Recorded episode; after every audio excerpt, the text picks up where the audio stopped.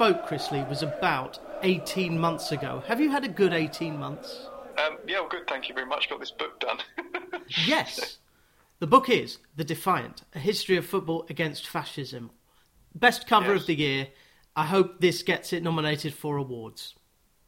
Oh, thank you. Well, do you know what? It was the origins of that was that um, I always had it in mind when doing this. Uh, obviously, the 1930s is, a, is one of the kind of predominant periods of, that's covered in the book. And the artwork of that time, the fonts of that time, is obviously very Art Deco, and the, politi- the political photo um, posters of that time. You know, think about the Spanish Civil War, for example, which is what this was inspired by. And I just picked out some Spanish Civil War posters, and I, um, you know, sent it over with some suggested fonts and said, "This is what I'm after," and uh, they knocked it out of the park. Yeah. Yeah, it's that kind of. Is it futurism? Was that the genre of just artwork? Um, yeah, I mean, I think that's more the sort of communist era, isn't it? That yeah. sort of futurism thing. But um, yeah, definitely. Um, yeah, just just the, the shapes and the fonts and the types of fades and stuff, and the mm. sharp lines and the, the, symmetry as well, which is I love Art Deco, and I just mm. I, I, just thought I, if I'm going to cover this period of history in depth, I need to sort of um, be true to the actual, you know, um, the, the, the artwork as well. Uh, this mm. conversation is September the 16th, but the book is out on the day that this chat goes out on October the 10th. You can find a breakdown, as you can find most things pertaining to uh, football, travel, culture, history, at outsideright.co.uk. But what's this about you ending this podcast? Say it ain't so, Chris. Um, yeah, it's just very busy. Got one last series of 10. Um, it's become, as a podcaster, you know it's like. It's a very, very competitive space. Lockdown didn't help because people weren't going to football so much. And so I sort of and weren't listening to podcasts as much. So I was like, okay, let's see what happens with the numbers. Numbers didn't necessarily grow, um, and it's very competitive. It's very time consuming. I do it for a hobby.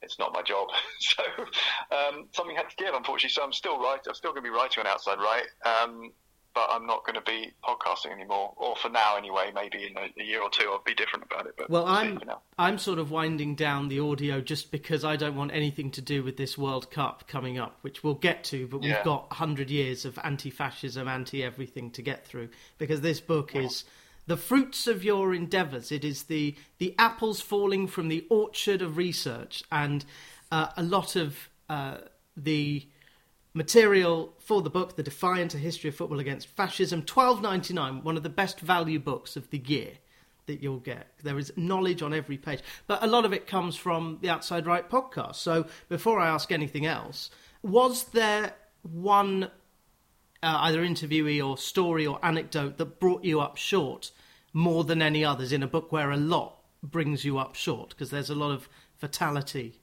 uh, in this book. Yeah, I mean, I suppose so. I mean, it's just um, it's an, uh, as a topic, it's an area that a, a lot of uh, books have touched on areas of it. So there's loads of books on, say, St. Pauli, for example, uh, or Rayo Vallecano. These are these are sort of modern left-wing movements that have been covered quite a lot. If you look at the history backwards, there's lots been written about uh, Italy 1934 World Cup and the propaganda value for Mussolini there. Um, and so there's been, you know, some of it's out there and quite well known. Um, but then there were news stories that I hadn't necessarily come across before when until I started researching this book. And some of this content, as you mentioned, has been either covered on the podcast or I've kind of test run blog posts on Outside Right beforehand, which are no longer up there, by the way, so you can have to exclusive content in the book. But one of those stories was Académica de Coimbra, which um, uh, the Portuguese football club, which was uh, run by students in the 60s.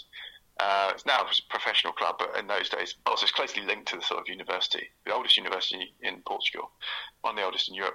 That was fascinating because it's it was deep into the 60s. Think about 1969 when the occasion happened, just after the 1968 kind of student uprisings across Europe. So they were getting emboldened, and, and Portugal was under dictatorship until 1974. Um, but you know, from 1926 to 1974, and this is one of those incidents we think, like, actually, is really recent history. Actually, it's the 60s you know, so that's like my parents' lifetime. Mm. and it's like they had an amazing cut run at the same time the students were being kind of forced, or students who failed, male students that failed, were being forcibly sent to fight in Portugal's kind of colonial wars in Africa, where it still had some colonies. Um, and so they were protesting against that process, and they effectively you know shut down the media. The, the regime couldn't afford to have this disruption on television. You know, thousands, tens of thousands of students in the Stadio de Jamor, which is the national stadium of Portugal, where Celtic had won the European Cup two years earlier. people might just recognise it from that footage. That's the stadium they were in, and um, yeah, they they made it to this incredible cup run all the way to the Portuguese Cup final, and just stories like that just the boldness of individuals, you know, in the face of police oppression and things like that, all the way mm. through history, really, when you, your actual life is at threat and things like that, within living memory, um, not just in Portugal and Latin America, but also, you know, even going back further into the to the 30s, loads of sort of examples of, of of bravery, really, and that's why I kind of part of the reason I called it the, the Defiant. But um, yeah, there's lots of stories out there that haven't been necessarily covered, not covered in great depth anyway, in English language. Wasn't the film with Daniel Craig about the Warsaw Ghetto uprising called Defiance? Came out about ten years uh, ago. That, that, was set in Ukraine. Actually, it was called Def- yeah, it was called Defiance. Yes. Oh yes, it, yes, it was Ukraine. And you begin in Ukraine. I mean, this is just a magisterial book. If you're going to do a swan song, um, then this is it.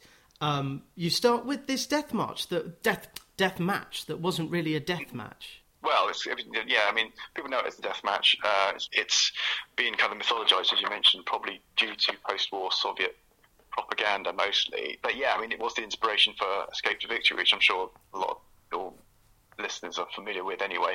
Yeah, this match took place. It was uh, not uncommon for oppressed peoples in World War II to play the occupying Nazi forces at football, and obviously it's a, it's a distraction, and it was also a bit of a leveler. So this match that took place in Kiev in 1942, it was part of a league set up. Anyway, there was lots of games going on this particular team, FC Start, which came from a bakery, but actually was made up of former Dinamo and Lokomotiva players. Obviously, they won, despite the bias of the ref, despite the fact they were probably very undernourished and due to intimidation as well. They still won. And yes, four players did die in the subsequently subsequent weeks, but there's no kind of direct link between the match, you know, as, as were per the propaganda story at the time. They, and they were all for, for different reasons as well. It didn't, didn't take much to get kind of arrested in, in those days. Mm. So that's where you start. Um, I wanted to group these two questions together. You put a great piece on outsideright.co.uk about your 25 years of ground hopping, which I hope we hmm. return to uh, later in this chat. But 25 years ago, you wrote a university thesis about, I don't know what the title was because I don't think you said, it, but it was about Spanish football. Thanks. I think I've got it in my. Uh, see if I can find it in my uh, in my photos while you're while you're asking the question. Oh, you've got your. Well, in the meantime, while you find it, uh, I'll uh, list the things that you write in this ground hopping piece. You say San Siro in the rain uh, was both oh, yeah. uh, was one of the things you enjoyed. Chilean fans good, Hungarian fans bad. Um, you had um, a, a, fab encounter with former Watford and Tottenham defender Ramon Vega at Glasgow Airport and complimented him on Celtic's victory. Yeah, it's nice. Yeah. And and you say that the old Wembley was overrated. What was the Empire Stadium? Um, it was just it was there. Uh, well, I mean, the thing is with the um, the old Wembley. For those who remember, I've been to the, the new Wembley as well it was built in the 1920s. It wasn't even built as a football stadium. Let's not remember that. Um, it wasn't even used by England until after World War II. Um, okay. So, which is something that features in my book, this book actually. Um, the the thing with the old Wembley is it was way out of town. It still is way out of town. It's um, had loads of pylons in the way. It was difficult when you're trying to get out. You had to obviously get only one main tube station, so you're held up in your descent, you know, back to the tube. So you're stopped by a line of police horses, and then you're made to wait, and then you have to go again. And it's um, uh, the facilities I didn't think were particularly great. And um, if you're in the cheap seats, and it was you were ground level pretty much, very difficult to see the other end. So and there was a greyhound track in the way. So mm. I. Um, yes, it's there lots of big thing events happen there as they do at many stadiums, but at the same time, I'm not nostalgic for it. I like the love that we're going back to Art Deco again. I love the white towers. I wish they'd kept them somehow. Um, but the modern one's just uh, uh, a very good functioning big yeah, stadium. It's good for Ed Sheeran gigs, yeah. Well, I'd rather it was actually. I said this at the time. I think if you're going to have a national stadium, I think they should have stuck it in the centre of the country. I think it's pretty unfair that to drag people down from Newcastle, Manchester, Liverpool, all the way to, to not even into London, but actually London, yeah. outskirts of.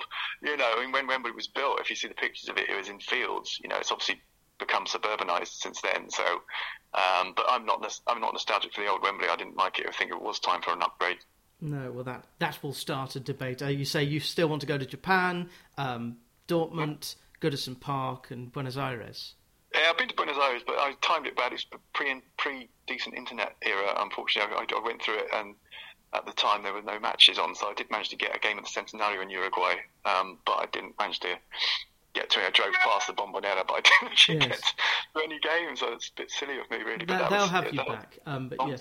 Yeah, yeah. So, oh, I'd love go in a heartbeat. I love Argentina. You know, I've never been. Um, you, the, the, the, dissertation that you wrote was it on the fans, Spanish football and fans? Well, yeah, it's Spanish regional identity expressed through football. Case study of Real Madrid and FC Barcelona, and um, because obviously they're the two dominant powers. And in, this was written, as you mentioned, actually um, 24 years ago, so late uh, late nights. I actually submitted it 25 years ago. I was yes, ground hopping there. But the um, back in the 90s, it was the real rivalry was a little bit different. I think it still had more of a regional connotation than it does now. I think it's more of a commercial rivalry. I mean, Barca didn't even have a shirt sponsor in the late 90s. Um, you know, the season I was living in Madrid was the season that Brian, so Bobby Robson was manager. Um, with coach Jose Mourinho yeah. at um, at Barca with yeah, with Ronaldo up front, Ronaldo Nazare, uh, the original Ronaldo for many of us. This was uh, and Luis Figo, of course. So yeah, a really good lineup. But I only lived like ten minutes walk from the um, Bernabeu in Madrid, so I did like to. I did go there so often, but I'm not a fan of, of, of, of Real Madrid. So. Yeah, you can't. But no, it's go, interesting yeah. how I mean the regionalism thing in Spain. I was saying, trying to explain this to someone else um, recently. It's different from um, you know other countries because they are so predominant, right? In terms of those two will win nine leagues out of ten or whatever it happens to be, and then maybe you'll get a an Atleti coming up and winning something, or you know earlier in the century Valencia, Depor, they had good runs, but usually it's going to be Madrid, Barca, and that can often define kind of who you are in the sort of you know in the Spanish politics, so to speak. And likewise, you know, regionalism is a big thing in Spain, similar as it is to in, in Italy and lots of other places and we don't really have politicised football in England at least. So it's not um, something we'd necessarily be familiar with. We might have sort of like regional. I hate the word banter, but you know what I mean. Yeah, yeah. rival. Sometimes it's more vicious than friendly, which is you know in certain cases, but it's never anything to the same level as it is in, in Spain or Italy. Yeah, and also sort of made up rivalry. This weekend was due to be Brighton Palace, and that's been postponed. It was postponed mm-hmm. initially because of a train strike, but they would have train found strike. a way people would have found a way to get to a game. They would have gone to coaches. Um, I was reading about Real Madrid in your book, The Defiant, Chris Lee, mm. and it made me think of Liz Truss. who, who is a chameleon. Remember, she started as oh, an, yeah. anti-monarchist Lib Dem, and now she's yeah. desperate to cling to a post-Elizabethan world and try and. Is her name's Mary? It's yeah. not even Elizabeth. Uh, uh, she's Mary Liz. She's not Liz Mary. Uh, but she in the same way that she um, is a chameleon, Real Madrid seem to be chameleonic. There's a great line that I'll always remember. Real used Franco, Franco used Real. And of course, this was the era of Franco in the 50s when they signed all these players and they were the original world beating or continent beating team. So, does my theory hold water? Real is Liz Truss? I think you have to, I think you have to um, uh, I know exactly. You're mentioning the uh, academic that I quoted, who who had studied this uh, this period of Spanish football, and I think you have to take a nuanced view with all of this. And I keep saying this. I say this at the beginning of the book. Actually, it's like when you think of a club. Don't I mean a lot of people look at Madrid and they'll look at Lazio and they'll look at Hellas Verona and they'll go, oh, aren't they like right wing clubs? It's like no, not necessarily. Anyone, you, most people just go to a match to watch a team. Usually, it's their local team if they like the fact they're successful and they enjoy going.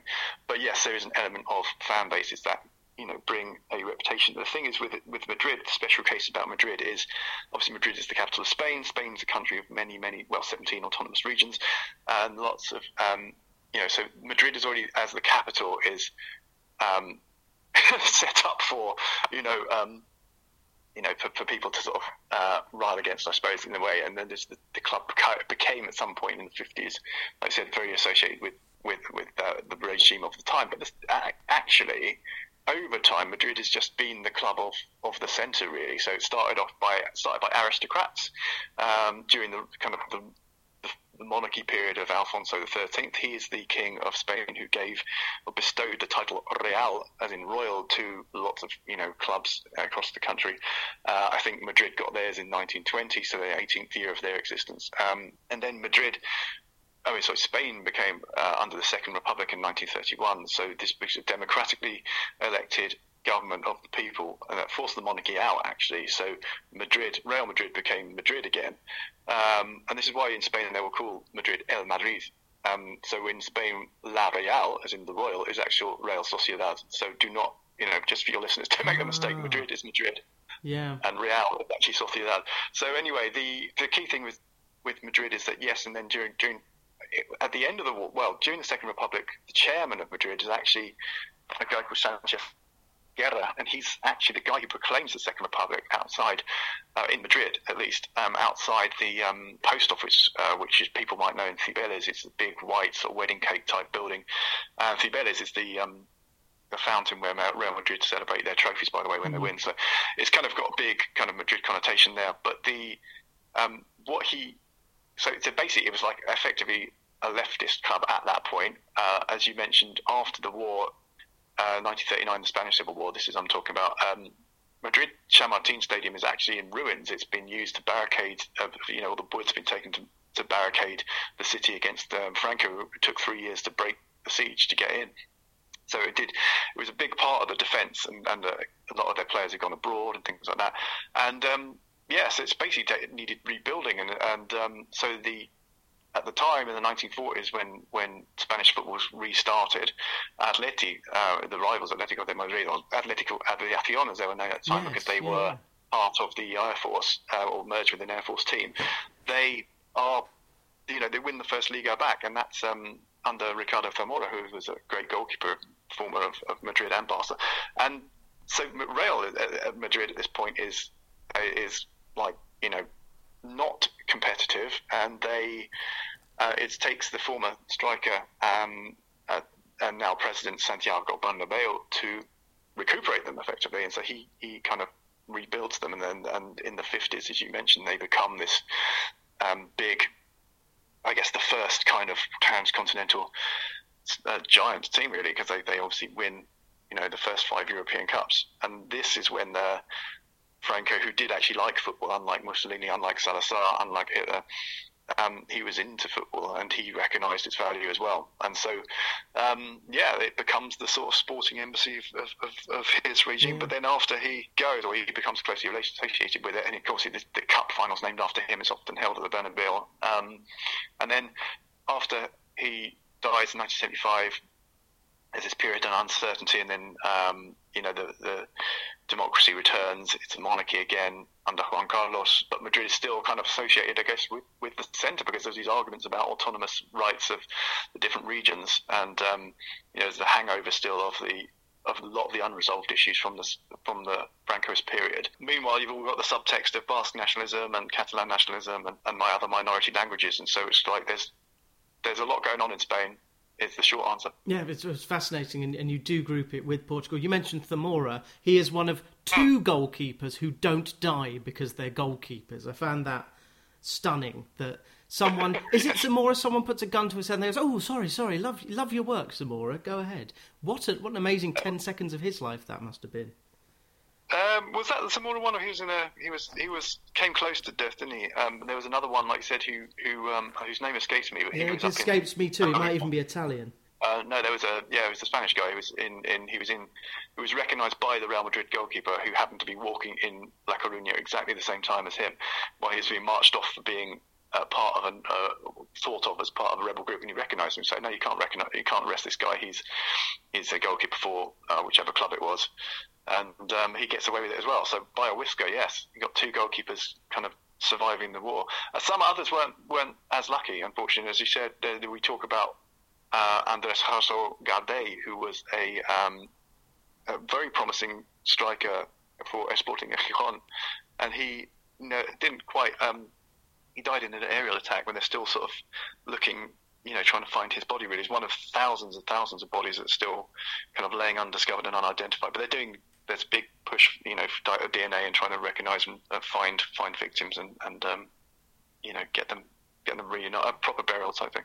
It's the Racing Santander goalkeeper Paco Trigo Garcia, who was uh, recognised recognised by Ilaria Marrero, uh, mm. whose, life was spared. Um, I imagine that you're going to talk in quite some detail about Italy, which is the big first chapter. The book comes out exactly a century after Mussolini's march on Rome, which brought fascism into existence in Europe. Uh, of course, Serie A was founded as a nationalist league, giving Italy mm. a sense of unity through sport. Um, English mm. names were removed from all these Italian clubs. And then you have the 38 World Cup, which actually saw mm. anti fascist demos. Are we going to see, with the World Cup coming up, that is clearly it shouldn't be there at all?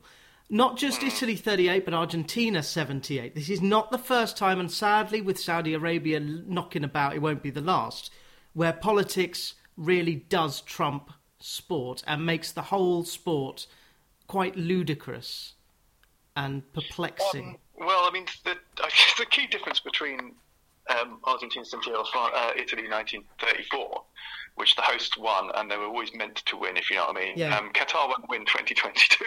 so, from, from Ye of, of little well, faith. No, it'll be Brazil or Argentina or France because uh, Messi and Mbappe and Neymar, it's one of them. So whatever um, happens, um, Nasser Al Khelaifi. Can... I, am going to be one of those people who says they're going to boycott it, but ultimately I will watch bits of it, um, probably highlights. Um, yeah, I, I, agree. I think I'll read about it more than I'll watch it. It's very nice of Marcus Rashford to be injured for it, right. seemingly. Uh, but people will go back to this book. The defi- I mean, the chapter on Argentina is um, it is kind of in micro what Reese Richards is going to tell me. I hope, and he's already mm. told you about uh, mm. Argentina. Blood on the Crossbar is a hell of a title for a book. But do you expect players to boycott? I know Norway was so keen to boycott it that they didn't even qualify mm. for it. But do you expect mm. individual players to say, uh, to use the historical precedent of someone like Sepp Maier or Paul Breitner and just not go? Yeah. Uh, well, I mean, I haven't seen any signs of that, have you? No, I mean, none at all. I think it's very difficult now with the money at stake and the sponsorship at stake um, to actually say that. And I think it's a different kind of uh, controversial controversy, isn't it? I suppose in many ways. I mean, I don't. I mean, that's the thing about my book. It, it's it is about expressly about um, far right ideologies. It's not about you know um, sports washing or anything like that. So I don't really cover Qatar. I do mention it in the nights you mentioned when I'm talking about Norway, and, and that's the Vålerenga section. Mm. But I'm not. Um, to be honest, I don't think I'm, I'm, qualified to talk about that in many ways. It's. Uh, I don't. I mean, it'll happen, and it'll you know leave a nasty taste, I suppose. But, ultimately, I'll be interested to see what the legacy is. Will players go? Will there be a, a big league in Qatar, as kind of a league there already, that, that people still go to? Yeah. I don't know really. God, imagine if England win. It doesn't bear thinking about because we won't. But just imagine if England wins a World Cup. In, that's why Gareth Southgate's not saying anything because he, uh, he knows that England could win, and if you shit on the World Cup, it's not going to look very good. And he's going to lose like a sinecure at FIFA when Graham Potter becomes England manager in 2024. Who cares? Yes. Um, well, it might be sooner than that. You never know. uh, yes, yes, yes.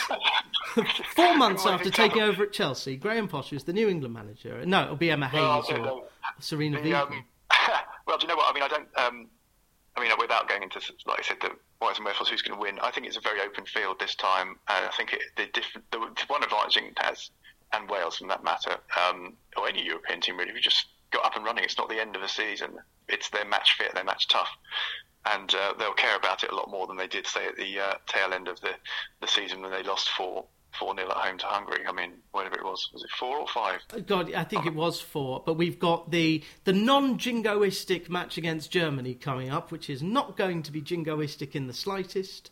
Um, but that will have I happened. Think, I don't think England Germany has the same meaning anymore. Uh, I think England fans have got that sort of um, problem out of the way now. The Euros and also the women's final, but I'm sure that it's not quite what it was that rivalry and move on to something else. Yeah, well, maybe we should re-invoke that rivalry with Hungary. The most fascinating thing that I did not know is that a Holocaust mm. survivor called Leo Horn, or what is it, Doctor Danger, uh, mm. was the ref for the England-Hungary game at Wembley in '53. That is a great story. Yeah, I mean, he he survived um, by being part of the, the, Dutch underground, really, wasn't it? And um, uh, Leo Horn, Dr. Van Dongen is the word that uh, uh, they used, and um, survived the um, the war. He, he was ended up um, guarding people who had been trying to oppress him at the end of at the end of the war. So he kind of big character, I imagine, and and to do that, and um, he he was invited, like I said, to, to, to do the match of the century, yes. uh, 1953. And when England lose to Hungary, they don't lose very often, but they lose big. Yes, I mean it was almost in tribute that England did very badly, but um, Southgate has to go. I mean, I, am fed up, fed up of football. Um, but books like The Defiant, A History of Football Against Fascism, which is out on pitch as this goes out today, October 10th. I will be reading so much literature because I won't be watching the World Cup. I must read Dominic Bliss's book on Erbstein and David Bolchover's. Not read it. And uh, oh. I think I read an article about it and I got the gist. David Bolchover, I actually met. I met him at a shiva uh, because he knows my uncle who lost his mother-in-law recently, and so mm. David wrote the book on Béla Guttmann, and uh, yes. I didn't know about the curse. Guttmann's curse. You Do you reckon the curse of the Bambino was lifted by the Red Sox? Benfica possibly. I mean, they might even win the Conference League, and then all their players leave and go to Real Madrid and England.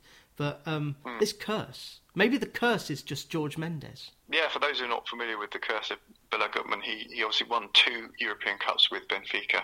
He's the guy who bought uh, Eusebio Silva Ferreira to the club, uh, having overheard a tip in a in a barber shop. Um, and he, I think he stole him from under Sporting's nose. I think Sporting were due to sign him, if I'm not mistaken. And um, anyway, so he obviously changed fortunes for Benfica, helped to.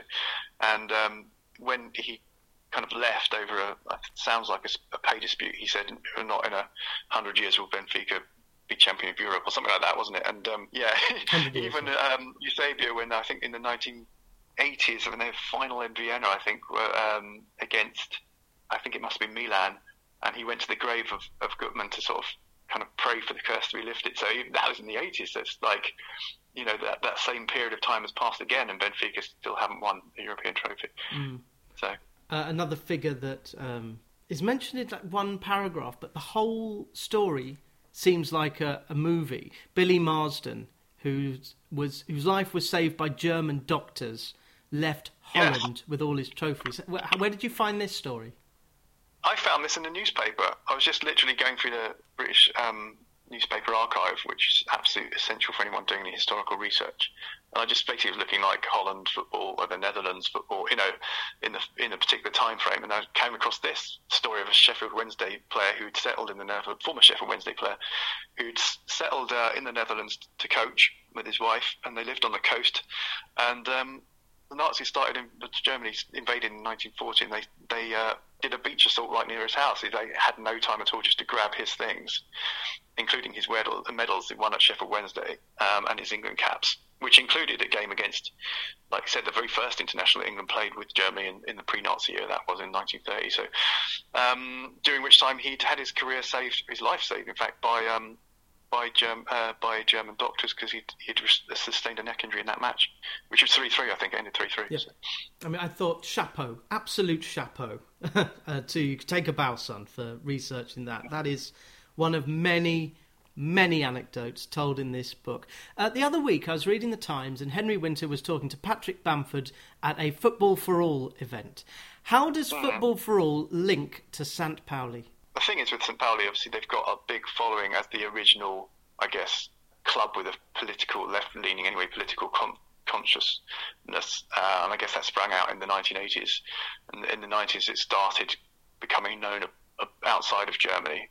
And they've got fan clubs everywhere. They've got them in, in Glasgow, they've got them in Yorkshire, and, and, various other places. So I got to speak to one of the fans of uh, the Yorkshire edition of the um, St Pauli fan club, and um, just to understand what it's why, what's the appeal of St Pauli, you know, to, people uh, outside. And I think you, people do identify with partly with the politics. You love the football, you want a, a point of difference, you want something to identify with. Um, hopefully, put some good back into the world. And I think the people who, spon- uh, who follow, if they if you're of the political leaning you follow St. Pauli, you'll probably be interested in the score lines from Livorno and from Rayo Vallecano in Madrid and, you know, various other sort of similar sort of ethos clubs. Um, so, yeah, it's it's um, it is certainly a, a, cultural movement, I think, in many ways. Yeah, and just remind me of the Italian term that pops up in every chapter, beginning with G. Gemellaggio. Gemellaggio, yes, the twinning. Gemellaggio is, the twinning of, of, fans, and the plural of which is, is Gemellaggi. So, uh, in case you see it written two ways there, um, the yeah, this is where clubs, um, yeah, they, they have a sort of friendly friendly relationship, uh, and that that's the same for clubs of political persuasions, but obviously. Um, in the left, the left gravitate towards other sort of similar-minded um, left, you know, groups. So yeah. fans of Omonoia, Nicosia, uh, in Cyprus will will be fans. I think they've got arrangements with Marseille and things like that. So yeah, that was interesting to know. Marseille. Uh, the image of Che, che Guevara. I, I, don't know why I sound like Jonathan Ross. The image of Che Guevara pops up in all these left wing clubs. Um, there Yes. Uh, there are some down at the south coast. Eastbourne Town is wonderful. It's full of old people and seagulls. Eastbourne Town. Eastbourne. I want to go just to just to sing that chant. Uh, and also Whitehawk, also down at the south coast, with their no swearing yes. policy. So there is something yes. brewing. We've got the rabble at Dulwich Hamlet, where you used to live near, um, and in fact. Mm-hmm. Um, Boris Johnson might well, sorry to mention him, but the well known non lefty Boris Johnson might well end up at Dulwich Hamlet um, because he's moving to, do you know this? He's moving to southeast London. Is he? Yeah, apparently. He seems uh, to have been kicked off the front page. Well, I mean, it'd be interesting if he goes there. It'd be interesting to see what sort of reception he gets. But um, he will be barred at the gate, I would imagine, unless he swears to be kind of gay-friendly, um, anti-fascist. But yes, not good if you're anti-fascist if you're him, because he has met some very unsavoury characters. Well, yeah, I mean, here's the thing. I mean, football isn't isn't political in this country really, and I quite like the fact that it's not in many ways. And I don't want ever to get to the point where the country is so um, politically charged that sport becomes political. I think that, that we've been very lucky, in, until 2016 at least, um, we were very lucky here in this country. We've never had to press reset on anything like a lot of other countries have. And maybe we've built a bit of complacent with our democracy in that regard. And I think we've had a lesson in recent years that you have to take care of these things, otherwise, you lose your rights very, very quickly. We'll see how this progresses in the next two years for the next election. It is very um, interesting that your book comes out the week after Lula versus Bolsonaro which I didn't know Bolsonaro was named after a footballer, Jair. Uh, is, is yeah. A, he likes football as well can we see a return of Corinthians democracy, which uh, Socrates was very good at pointing to? Well, they've been they apparently have been active. Apparently, yeah. I oh, mean, they've good. been yeah. I mean, it's interesting to see what's going on in. in in Brazil, political uh, football is very political, but you, you mentioned Corinthians democracy. That's a big part of the kind of you know helping Brazil um, transition from the dictatorship, giving the people confidence to go out and vote and take advantage of their vote because they'd had a generation where they hadn't, by the time the Corinthian democracy had come out, it was almost 20 years of, of, of like I said, far right autocratic rule without a vote. And when they did get one, with this sort of thawing that went through it, it was people like Socrates, Socrates, um, Casagrande, and people like that who helped give people confidence to go out and vote and change things. So football can have a big impact, and they they kind of they do they do have that that legacy, and the Corinthians fans are very conscious of it as well. I was going to ask you a, a quite long-winded political question, but I don't think we've got time for it. But I, will try, and then if it doesn't work, I'll cut it out. But thank you, thank you very much for this. Uh, before I ask it, "The Defiant" by Chris Lee: A History of Football Against Fascism, one of the books of the year, twelve ninety nine. Please buy it. Please read it, because then he might write another one. Um, although I do have the... another book planned. Ah. Um, I'm just taking a break. Yeah, you, yeah, you need to. You've spent 18 months on you know this. how long it takes to write a book? I mean, honestly, it's like, you know, I mean, I was lucky. Well, lucky. I, I mean, took advantage of lockdown and the opportunities it, it provided time-wise. But um, yeah, no, it takes a long time to write a book. But I do have an idea for a second. Uh, sorry, a third. A third. Yes, the first one is called uh, Origin Stories, which is just as That's good. Correct. Um, but yeah, in about 10 seconds, does them and us football encourage fans to attack them if their beliefs are different. So is football not helping things? I think it depends, really. To be honest with you, I think um, um, us and them. The thing is, how football thing is about us and them. Sport in general is us and them. That's why it becomes political. Um, the question is, um, you know, what we do with that um, you know, and it depends who you're up against, really? That's why it's so good with this book because the them are people who are unkind and nasty and shoot Jews. Which and there's a whole. I haven't gone too much into that, but it, it is brilliant. Oh. Uh, the descriptions of how wretched it was for Jews in in 19, in the 1940s. Um, but nowadays, Jews don't get shot. Um, and we must remember that the footballers and referees, especially who were Jewish, uh, who lost their lives for the crime of being Jewish.